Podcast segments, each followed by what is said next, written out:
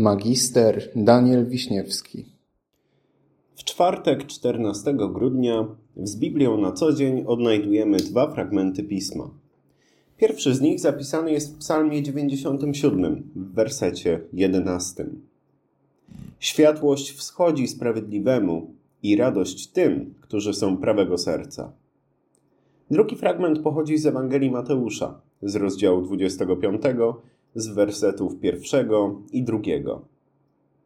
Podobne będzie królestwo niebios do dziesięciu panien, które, wziąwszy lampy swoje, wyszły na spotkanie oblubieńca, a pięć z nich było głupich, pięć zaś mądrych. W prywatnych dyskusjach między ludźmi, na forach internetowych, czy nawet w publicznych debatach funkcjonuje wiele takich chrześcijańskich frazesów. Mówimy na przykład o wartościach chrześcijańskich. No dobrze, ale jakich konkretnie wartościach? Mówimy o potrzebie pokoju. Ale na czym dokładnie ma polegać ten pokój? Wreszcie mówimy, szczególnie w czasie Adwentu, o gotowości, że trzeba być gotowym na nadejście Chrystusa. I tak samo można zadać pytanie: a co to konkretnie znaczy to bycie gotowym? Jak w praktyce wygląda taka gotowość? Rzeczy, które wypowiadamy, a nad których sensem nierzadko dosyć oszczędnie się zastanawiamy. Dzisiaj więc przełammy te tendencje. Zastanówmy się wspólnie nad tym ostatnim frazesem, nad gotowością. A żeby odkryć, co ona ze sobą niesie, spójrzmy na przeczytany dzisiaj fragment pisma, na rozpoczynaną przez niego przypowieść Jezusa o dziesięciu pannach. I na samym początku wita nas, zresztą przeczytany też przed chwilą, kontekst tej całej historii. Podobne będzie królestwo niebios do dziesięciu panien, które wziąwszy lampy swoje, wyszły na spotkanie oblubieńca, a pięć z nich było głupich pięć zaś mądrych. Jezus przyrównuje tutaj Królestwo Niebieskie do wesela, a Syna Bożego do oblubieńca. Związanie się dwóch młodych ludzi w kulturze żydowskiej tamtych czasów miało zasadniczo trzy etapy. Najpierw, pierwszy etap, ojcowie panny młodej i pana młodego zawierali umowę dotyczącą ślubu. Następnie drugi etap, odbywały się zaręczyny, gdzie państwo młodzi przyrzekali sobie miłość i wierność. A trzecim, ostatnim już etapem było nadejście pana młodego o niespodziewanym czasie do swojej partnerki. Przypowieść Jezusa dotyczy tego ostatniego etapu. Zwyczajowo panu młodemu w tej drodze po swoją partnerkę towarzyszyło dziesięć druchn z zapalonymi lampami i o nich w przypowieści czytamy. A pięć z nich było głupich, pięć zaś mądrych. Głupie bowiem zabrały lampy, ale nie zabrały ze sobą oliwy. Mądre zaś zabrały oliwę w naczyniach wraz z lampami swymi. Te lampy były wyjątkowo ważnym elementem zaślubinowej tradycji. Pięć panien Jezus określa jako mądre. One wzięły zarówno swoje lampy, jak i zapas oliwy do utrzymania w nich płomienia. Były one naprawdę przygotowane na nadejście Pana Młodego. Wzięły swoją rolę na poważnie.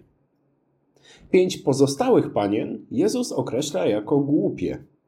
One tylko sprawiają wrażenie przygotowanych, bo w przeciwieństwie do poprzednich nie wzięły swojego zadania na poważnie. I dalej czytamy a gdy oglubieniec długo nie nadchodził, zdrzemnęły się wszystkie i zasnęły. I to jest taka kompletnie ludzka reakcja. Każdy z nas jest w stanie zachować czujność tylko przez pewien określony czas.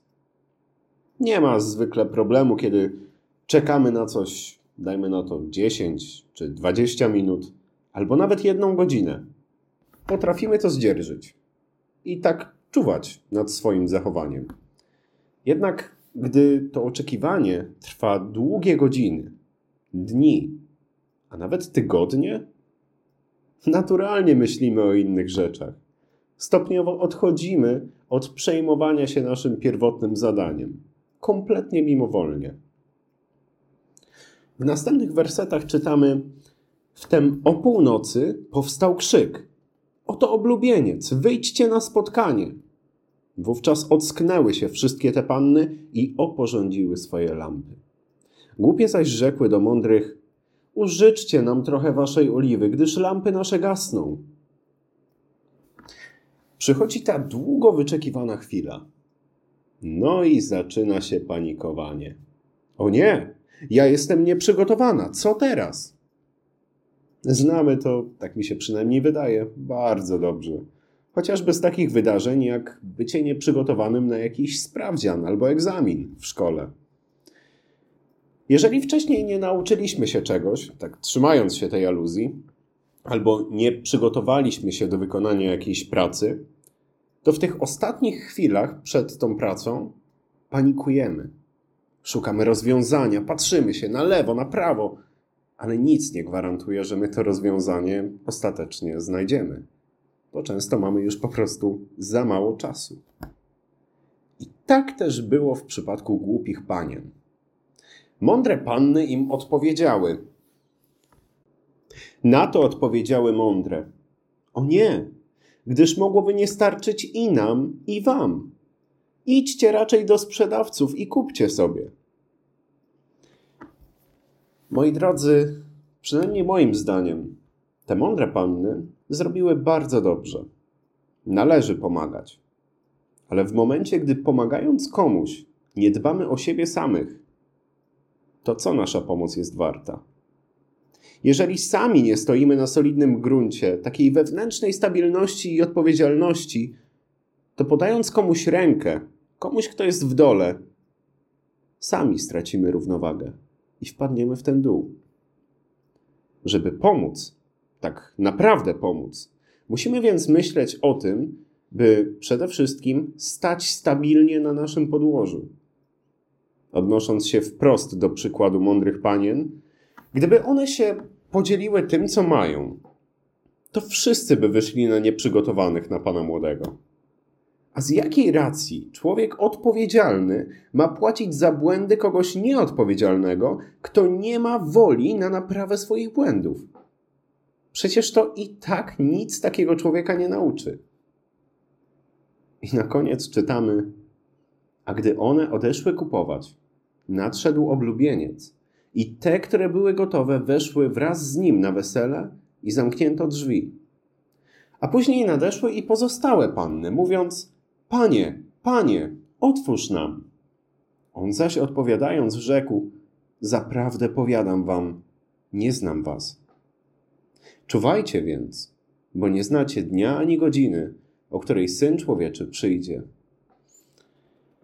Tak właśnie przedstawia się przypowieść o dziesięciu pannach.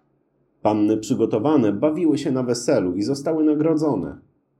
Te nieprzygotowane zaś doznały poniżenia. Poniżenia, które, warto to podkreślić, same na siebie sprowadziły swoją nieroztropnością i niegotowością. Co może nam więc ta cała przypowieść opowiedzieć o gotowości na przyjście Pana? Przede wszystkim to, że gotowość to zachowywanie Syna Bożego w naszych myślach i taka codzienna, nierzadko też nudna, walka o to, by utrzymać nasze skupienie. To na przykład próba pamiętania o codziennej modlitwie, gdy zalewają nas niespodziewane obowiązki. To rozmyślanie o Bogu, kiedy czymś się bardzo stresujemy albo bardzo się z czegoś cieszymy. To dziękowanie Mu za nasze sukcesy i prośby o pomoc w naszych porażkach. Gotowość to życie z Bogiem w naszych myślach i sercu i stawianie oporu zmęczeniu czy znudzeniu w kwestiach wiary. Więc bądźmy gotowi. I niech ta gotowość nie będzie dla nas tylko kolejnym frazesem, lecz istotą naszego życia. A otrzymamy nagrodę większą, niż jesteśmy to w stanie pojąć. Amen.